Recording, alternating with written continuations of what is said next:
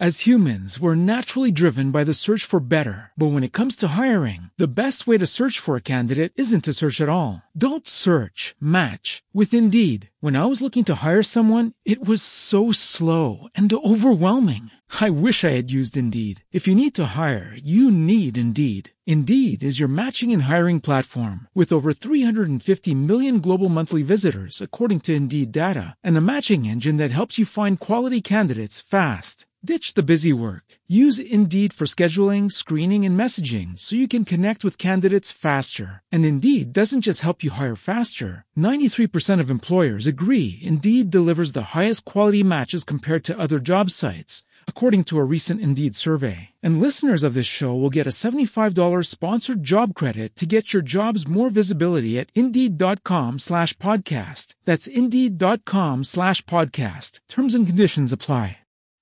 Swimsuit? Check. Sunscreen? Check. Phone charger? Check. Don't forget to pack the 5 Hour Energy. It fits great in a pocket or carry on, and the alert feeling will help you arrive ready for anything. Now get 20% off when you use code 5HE Travel at 5hourenergy.com. Expires April 30th. One time use only, not valid with other discounts. Remember, visit 5hourenergy.com and use code 5HE Travel to save 20%. Can you hear me now? Can you hear me now? You can hear me now. It is good to be with you this morning. When Gloria called me this week, very honestly, I didn't know whether I could. I'd been to the Utah Idaho Southern Baptist Convention in Layton last week. Got home Friday, missed last Sunday in church, hadn't gotten out of the house until Thursday, and then I just had to get out of the house. But uh, if you'll excuse me this morning, I've got a little bit of a, residue of a cold that has now just developed down into my chest. It, it's it's never amazing how God does things because the subject this morning I want to talk to you about is worship.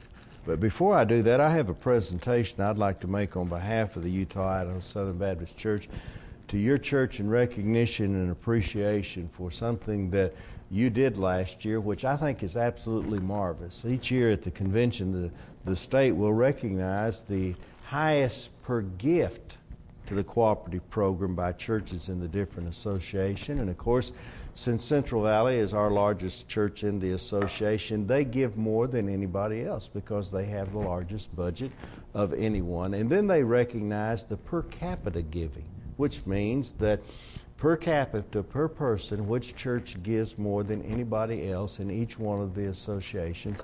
And for 2009, it says presented by the Utah Idaho Southern Baptist Convention in recognition and appreciation to University Baptist Church, Boise, Idaho, highest per capita in your association in 2009 for gifts to the cooperative program. So I'd like to present this to Gloria this morning on behalf of Rob Lee and the state convention, and on behalf of us also that you support through the cooperative program. We really appreciate that, and I think that's that's quite an honor for your church. Now, Gloria, I'm going to ask you if you would to leave that with me this morning, so that I can make the presentation to somebody else in the second service. But I commend you for your sacrificial giving. Uh, it, sometimes it's easy to be the give the most because you have more members, but to give the most per capita is something else. I pastored for, I won't even tell you how many years, but I've been around since Bull Durham was a calf, and so I pastored for years. And one of the things that I never got the opportunity to do, my church members would do it, but I never got the opportunity to do this.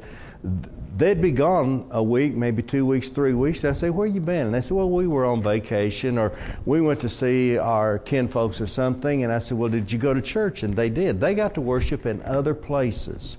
And I always, as a pastor, Gloria, wondered how other people, quote, worshiped.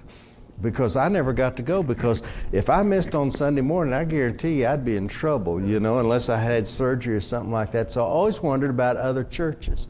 So for 40 some odd years, I never got to go unless it was, uh, we were on vacation. But since I've been director of missions uh, for your association, I get to visit just about every Sunday, I'm somewhere either visiting the church or preaching, or we're on the road. And so I've, I've had the opportunity to uh, worship in our Korean churches, our Hispanic churches, our Anglo churches. Let me tell you what, they all do it different. And matter of fact, in my library, I have a whole section that deals with worship. And it's amazing what we've done to worship in American churches as far as the scripture is concerned. I want you to open your Bibles this morning to John chapter 4, and I want to read a passage of scripture to you, and I want you to listen to what Jesus says about worship this morning. Because you see, worship's not just a Sunday morning or a Sunday afternoon or a Sunday evening experience. According to the Bible, it's an everyday experience, or at least it should be. In John chapter 4, beginning in verse 19, very familiar passage of Scripture, and I'd ask you to stand in the honor of the reading of God's Word this morning. John chapter 4, verse 19. It's a familiar passage. Jesus and his disciples are going through Samaria. They stopped at a well and his disciples have gone in to get food, and Jesus is sitting there, and a Samaritan woman comes up, and he begins a dialogue with her. And about halfway through the dialogue, the woman said to him, Sir, I perceive that you are a prophet. Our fathers worshipped in this mountain, and you people say it is in Jerusalem is the place where men ought to worship. Jesus said to her, Woman, believe me, an hour is coming when neither in this mountain nor in Jerusalem will you worship the Father. You worship what you do not know. We worship what we know, for salvation is from the Jews. But an hour is coming, and now is, when the true worshippers will worship the Father in spirit and truth. For such people the Father seeks to be his worshippers. God is spirit, and those who worship him will worship, must worship in spirit and truth. Would you pray with me one more time this morning before we go any further? Father, I thank you for the opportunity to stand in this your place on this your day. And Father, my prayer is simply that I may not preach for show or glory, but Father, that someone might be saved in this place today and that your children would be strengthened. Now, Lord, may the words of my mouth and the meditation of my heart be acceptable to you, O Lord, my rock and my redeemer. And it's in Jesus' name I pray. Amen. You may be seated. We've done some strange things in our culture with worship and with church. Because, see, in our society, we think it's all about me. Matter of fact, I got a little video. You may have seen this, but I want you to pay attention to this video and tell me if this is not really true in so many different ways. Imagine a church where every member is passionately, wholeheartedly, and recklessly calling the shots. I have a busy work week, and by the time Sunday rolls around, I'm tired. So, how about a church service that starts when I get there? Can do. When you arrive, we begin. This guy, he plays by his own rules. We want to find a church where if he starts screaming, we're not the bad guys, right? Say no more. If your baby's screaming, you stay seated. The others around you can leave. You know, financially, Sherry and I don't give a lot to the church, but we'd sure like to know who does. All right, if you join now, you'll know what every person gives in detail. When I'm in the church service, can my car get a buff and a wax? Not just that, but an oil change and a tune up. Hey, how about tickets to the Super Bowl? That's asking too much. I'm serious. If I'm going to join, I want tickets to the big game. All right, you join now and we'll get you there. I like a pony. Look in your backyard. Me Church, where it's all about you.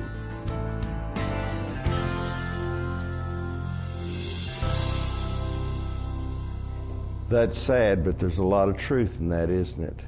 Because we think it's all about me. And we, we market churches like that. Here's what we offer to you. And it's amazing what we've done to church and what we've done to worship. And when I look at what we've done to church in our culture and what we've done to worship, I've come to realize that we're so far away from what the Bible says that it ought to be and what it should be to what we've made it because we've made it about us. But I want you to notice in this passage of Scripture that Jesus said here do you see any mention of Sunday when Jesus talks about worship?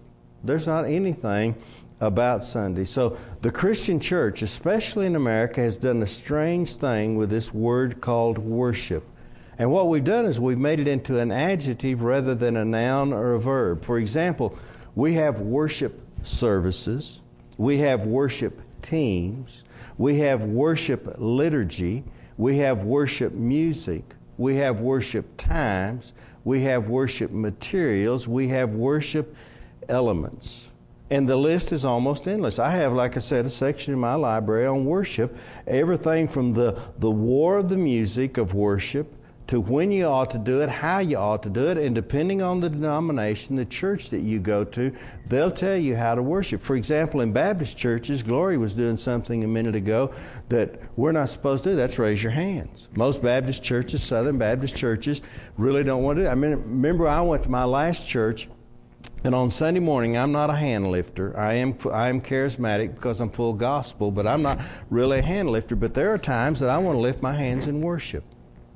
So on the Sunday morning that I was in view of a call, sanctuary packed, I was set where I always sat on the front because I don't want to sit up here because I have to watch you and that affects my worship because you've had fights as you leave the house and you're mad at one another and all that sort of thing. So I always sat on the front and I raised my hand that morning. And then when I came back that night, I explained to them why I did because there's no one set pattern for worship in the New Testament. There's nothing wrong with raising your hands. It says lift holy hands. So you need to make sure your hands are holy. But I said I did that because there are times that I do want to lift my hands in worship. Not all the time, but sometimes I do. I just want you to know who I am. Well, one of my ladies, her husband was chairman of the deacons, became a very good friend of mine came to me afterwards and she said, Brother Don, this morning when you raised your hands in the worship service, I made up my mind I was not going to vote for you because I thought you were going to lead this Baptist church to become Pentecostal. She said, but when you explained what, why you did that, that you wanted the freedom and wanted us to have the freedom to worship as God spoke to our heart, whether it was lifting hands, whatever it was, as long as it was scriptural, that we had the freedom to do that. She said, I changed my mind. And those are the dearest friends, some of the dearest friends that I have today. I could call them right now and share a need with them, and they would help meet that need. But here's my point. We've done all these things about worship. And you can just go on, and depending on what type Bible translation you use, there are more than 250 references to worship in the Old and the New Testament. But what I want to do this morning is, uh, I hope I won't keep you because I've just got four little points that I want to make, but I want to take you to the first reference of worship in the Bible. Anybody have an idea where it might be? Exactly right, Genesis chapter 22. So if you open your Bible to Genesis chapter 22, it's it is found 22 chapters after the beginning of the announcement of the creation event. God speaks to Abraham. And it's about something that is very dear to Abraham. It's about his son Isaac. And here's what he says to Abraham in Genesis chapter 22, verse 2. He's testing him. You know the story. Sarah, I, Abraham are elderly, cannot have children.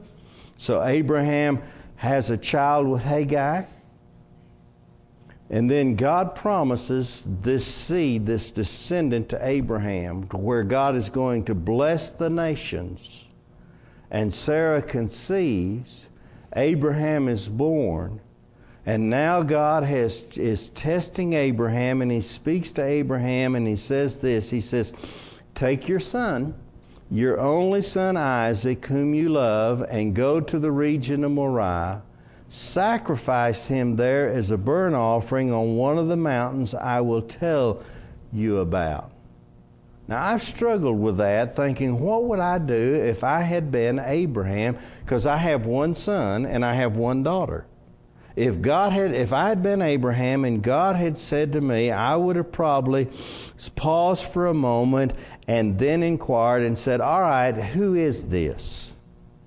Surely it can't be God because God had blessed me with that one son, that heir to my entire who I am, what kind of dumb command am I being given at this particular point?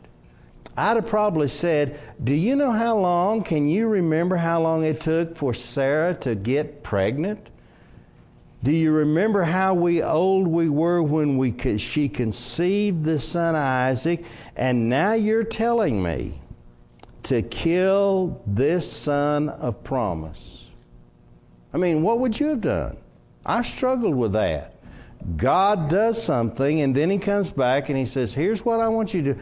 I want you to take your son Isaac, your only son. I want you to go to a mountain. I want you to offer him as a burnt sacrifice. And as I've tried to think that through, I'm, I'm, thinking Abraham's probably saying, Did I leave Ur of the Chaldees just to take my son's life here? And as you read Genesis and the story unfolds with Abraham, obeying the directions God had given him. Look at what Genesis 22, verses 3 through 5 says. It says, Early the next morning, Abraham probably doesn't tell us, but I'm sure he struggled with that command. But early the next morning, Abraham got up and saddled his donkey. He took with him two of his servants and his son Isaac. When he had cut enough wood for the burnt offering, he set out for the place God had told him about. On the third day, Abraham looked up and saw the place in the distance. He said to his servants, Stay here with the donkey while I and the boy go over there. I want you to notice what Abraham says then. We will worship and then we will come back to you. According to the Bible, Abraham was prepared to take his son's life as a sacrifice to God. He had struggled with whatever he struggled with, and now he is being obedient. And I want you to notice the word that Abraham uses to describe this act worship. Abraham's climbing the mountain to place the most important part of his life on a crude altar, and he calls it worship. Now, what would you call it? I wouldn't call it worship. He's about to take a life, the most precious life that he has ever known anything about, and he calls it worship. But you and I have the advantage of knowing the rest of the story. Abraham didn't at that moment, and you need to realize that. And the drama, as you read it, is intense and it's frightening. And as you remember the story, God provided another sacrifice, and Isaac was spared. But here's my question for you this morning. In this story, the very first story in the Bible about worship, what lessons can you and I take from this story? What is worship? Is it coming and singing some songs? Is it having a time of 8:15, 9:45, 11 o'clock, Sunday morning, Sunday night? What can we learn from the Bible about this thing called worship? Well, there are some lessons that I believe that we can learn this morning and that I want to share with you. There are four. In this concept of worship that applies to me and to you thousands of years after Abraham obeyed God on that mountainside near Moriah. As I studied the scripture, I, the first thing that I noticed in this is that worship is aligning our will with the will of God. That's the first principle of biblical worship, aligning our will with the will of God. And see, oftentimes we miss that. We do not align our will with the will of God. You remember in the Beatitudes in Matthew uh, chapter 6, Jesus is teaching the disciples about the Beatitudes, and in chapter 6, verse 10, he, he's, he's telling them about prayer. And he says, don't pray like the, the others do, where everybody's got to see it. But he says, when you pray, go into your closet, get along with your father, and your father knows what you're going to say. But he gives us the model prayer. It's not the Lord's Prayer, it's the model's prayer. And as you pray that prayer, Jesus said in verse 10, He says, Pray this, your kingdom come, your will be done on earth as it is in heaven aligning your will with the will of God. So when you pray, you're to say, Your will be done on earth as it is in heaven. That also means that your will be done in my life as you want it done, aligning your will with the will of God. What is God's will for you? Well, I think there are certain things, and I'm not going to go into it this morning, but there are certain things in the will of God that is the same for every one of us. There are certain things that are there for every one of us, no matter who we are, what we do, where our status is in life. There are other things that are in the will of God that don't match each one of us. For example, one of the things that doesn't match you is God called me to be a preacher. He may not have called you to be a preacher. Now, he called all of us to be ministers, but not necessarily preachers. But everyone, matter of fact, if you look, remember what he says, he says, Forgive us our debts as we forgive our debtors. That's part of God's will for your life. That's for all of us. We're to extend forgiveness.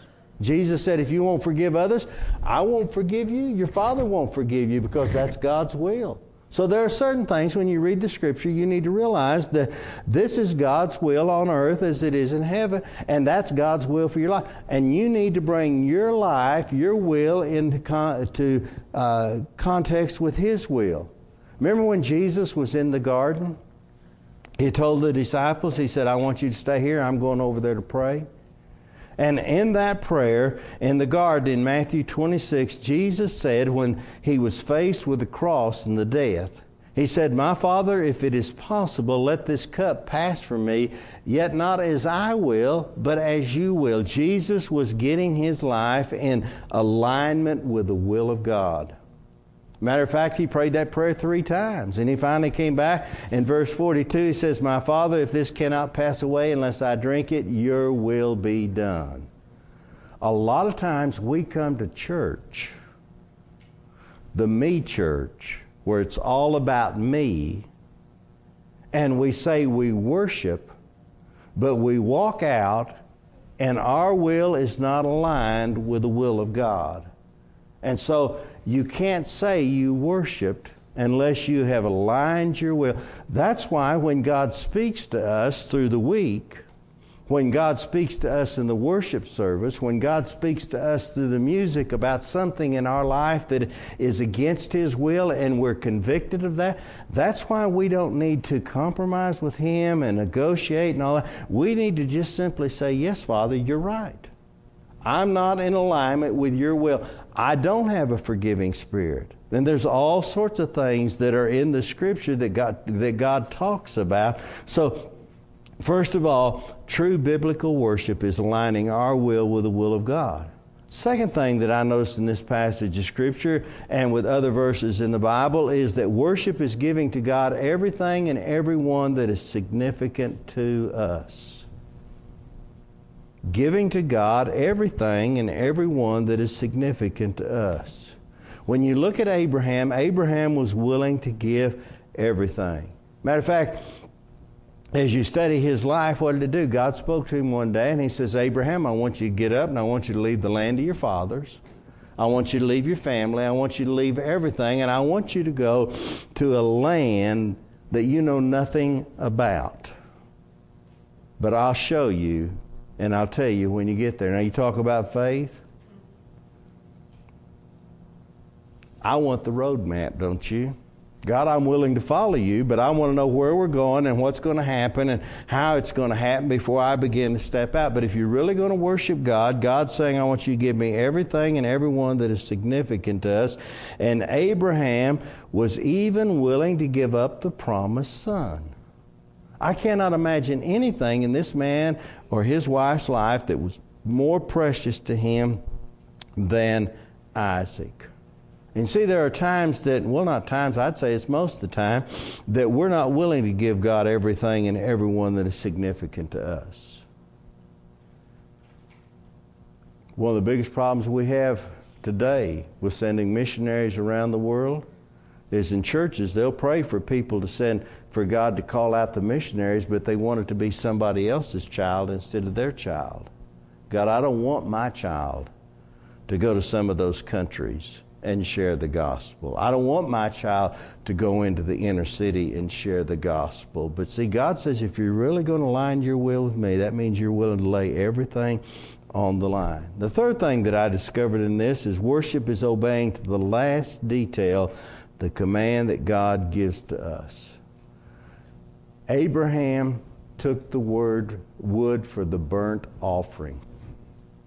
and the burnt offering was going to be Isaac. He knew that. He didn't understand it, but he knew that. And so he was willing to fulfill the last detail of God's command. And then the last thing, and I'm through this morning, is worship is more than an experience, it is an offering. See, here in a little while, we're going to say a part of the worship experience is an offering. And this is what we've done to the offering today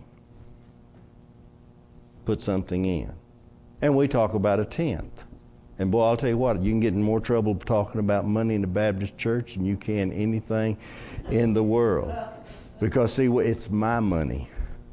That's our concept. It's my money. I work for it. And I got all these things that I want, all these things that are mine my house, my car, my insurance, you know, all that my college education funds for my kids. That's mine. But according to the concept of what I'm just telling you about worship, if you're giving everything, this is the worship. But this is a part of it. Now, I just recognized you and commend you that you give more per capita for the cooperative program. But have you ever crawled up in the plate? See, that's what God wants. You. That's the offering. It's not a part of what you are, it's everything that you are. You ever notice in the Baptist church, I've noticed this all the years I've been pastoring, if you go back in the back rooms and we get ready to baptize somebody, have you ever seen a lady baptized with her purse? Do you, do you ladies ever have your purse baptized? Guys, what do you do? Remember when you were baptized? What did you do? Did, uh, you know, I've never baptized anybody with their billfold. They always take it out and they lay it aside. There's something mentally about that. That's not part of me. But that's really who I am. Jesus said more about money than he did about anything else. Your relationship to your possessions. But really, worship is more than an experience, it's offering. Paul wrote a passage of scripture in Romans chapter 12 that I think is so, so important that we overlook. Paul said this He says, Therefore I urge you, brethren, by the mercies of God, to present your bodies present your bodies a living sacrifice and holy, acceptable to God, which is your spiritual service of worship. You know what God wants more than this, than my tithe, than my offerings? God wants me. A living sacrifice, aligning my will with His will giving the most precious things that I have. Why? I can trust Him, amen? I mean, can we trust Him? Sure, we can. If you, if you know Him, you know you can trust Him. All you got to do is go back through your life experiences and know that in those dark hours when you didn't think you had anything to hold on to, you didn't know where you were going to go, what happened? God provided, didn't He? Now, He may not have given you what you wanted, but He's always given you what you needed. And so Paul says, I want you to, here's your, here's your, your reasonable duty. it's worship. And do not be conformed to this world. See, there again, lining your will with the will of God. What's God's will? We're to be different. We're to love one another. We're to forgive one another. We're to encourage one another. We're to set the example for something that this world has never seen. But be transformed by what? The renewing of your mind. That's why Paul would say, Have this mind which was in Christ Jesus, who thought not more of himself, but would humble himself and come from heaven to earth and take on the form of man. To have the mind of Christ, to think like Christ, to act like Christ. Samaritan's purse. To give those things to those that have less, to look around and say, hey, they are alienated, they're strangers, There's, they're, they're not a part of the kingdom of God, they're lost, they're dying. And when they die, where are they going to go? They're going to go to hell separated from God, to have that mind of Christ, that He'd willing to say, I'll hang on the cross, Father. If the cup can pass, let it pass. But if it can, God, I'm willing to give my life and yet my Bible says he could have called down legions of angels but he chose not to do it. See, that's worship. That, so that you may prove what the will of God is, that which is good and acceptable and perfect. That's biblical worship. That's coming, and it's not just an experience that happens in a few minutes. You know, I, I, I, can remember, I don't know how many times, and some of you may be like this. You know what this means when I look at it? Nothing. Baptist preachers don't pay any attention to that. I've had people look and do like this, making sure their watch was working. You know, Gloria, I tell them, hey, I don't preach by the clock, I preach by the calendar. And they'd bring the calendar and flip the pages. You know, you're going to get through. But isn't that what we've done? We worshiped. But we got to be through so we can meet the Methodists down to the cafeteria, or we come at 8:45 because we want to get it over with and have the day for ourselves. No. Worship is 24 7. 365 days a year, aligning your will with the will of God. Right down to praying about every decision you make. Do I need that new car? I want that new car, but do I need that new car?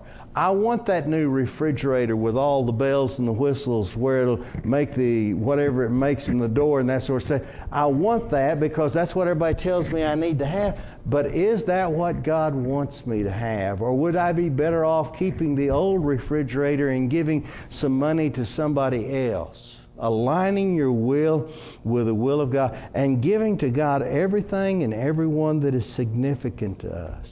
And then obeying to the very last detail that God gives to us. And you do that by offering yourself to God as a living sacrifice. I like what Tia Anderson wrote when she said, Worship is a powerful experience, but if it's just an experience, then it only lasts for a few hours. But if it's an offering, it lasts your whole life. Worship. Close with this quote from Max Lucado in his book, Come Together and Worship. I like the interpretation he gives to this passage. Here's what he says More than a song, more than a gesture, more than a donation of money or a quotation of Scripture. Worship is when you take the biggest part of your life and place it on the altar. What is your Isaac? A dream, a marriage, a friendship. The biggest part of your life may be the best part of your life, or could it be the worst? Your days might be occupied with disease, debt, or divorce. You may be carrying guilt and anxiety, fear and failure. You may be wondering, how can I worship? I have so many problems. Worship is the act of giving those problems to God. Now, here's the problem with a living sacrifice, and I think you probably already know what it is. A living sacrifice keeps crawling off the altar. And that's what we do we give it to God, and then what do we do? We take it back. And we give it to God, and we take it back. And that's why Paul said, Consider yourself dead. You're no longer alive. The moment that you received Christ, you died with Christ. You were buried with Christ. And you rose to live in a newness of life. So, my question for you this morning we're going to sing that last song about worship is our invitation. And I don't know what you need to put on the altar of sacrifice this morning. I don't know what you need to give to God.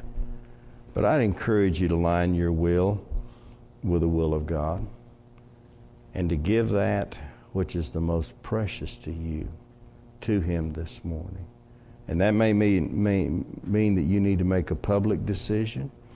You may need to make a public profession of faith. You may need to follow him in believer's baptism. You may need to join this fellowship of believers. You may need to get up this morning and go to someone and ask them to forgive you. You may need to get on your knees at this altar and just pray. I don't know.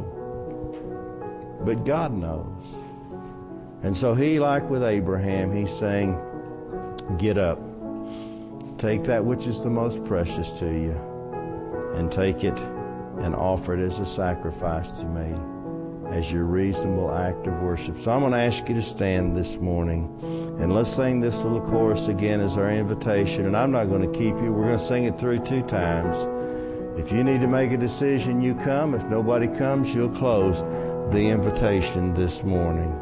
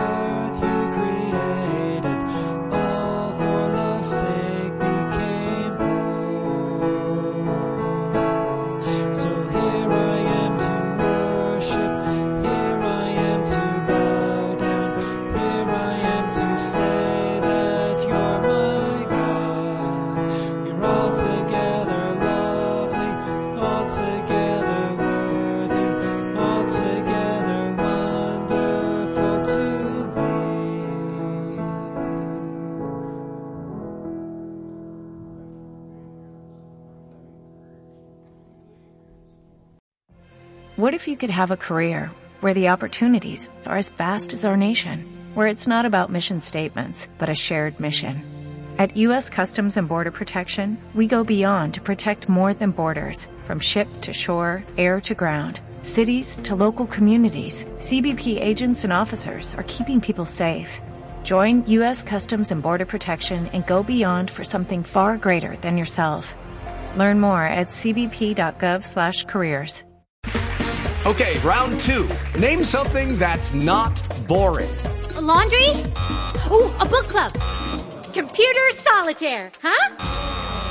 Ah, oh, sorry, we were looking for Chumba Casino. That's right. ChumbaCasino.com has over 100 casino style games. Join today and play for free for your chance to redeem some serious prizes.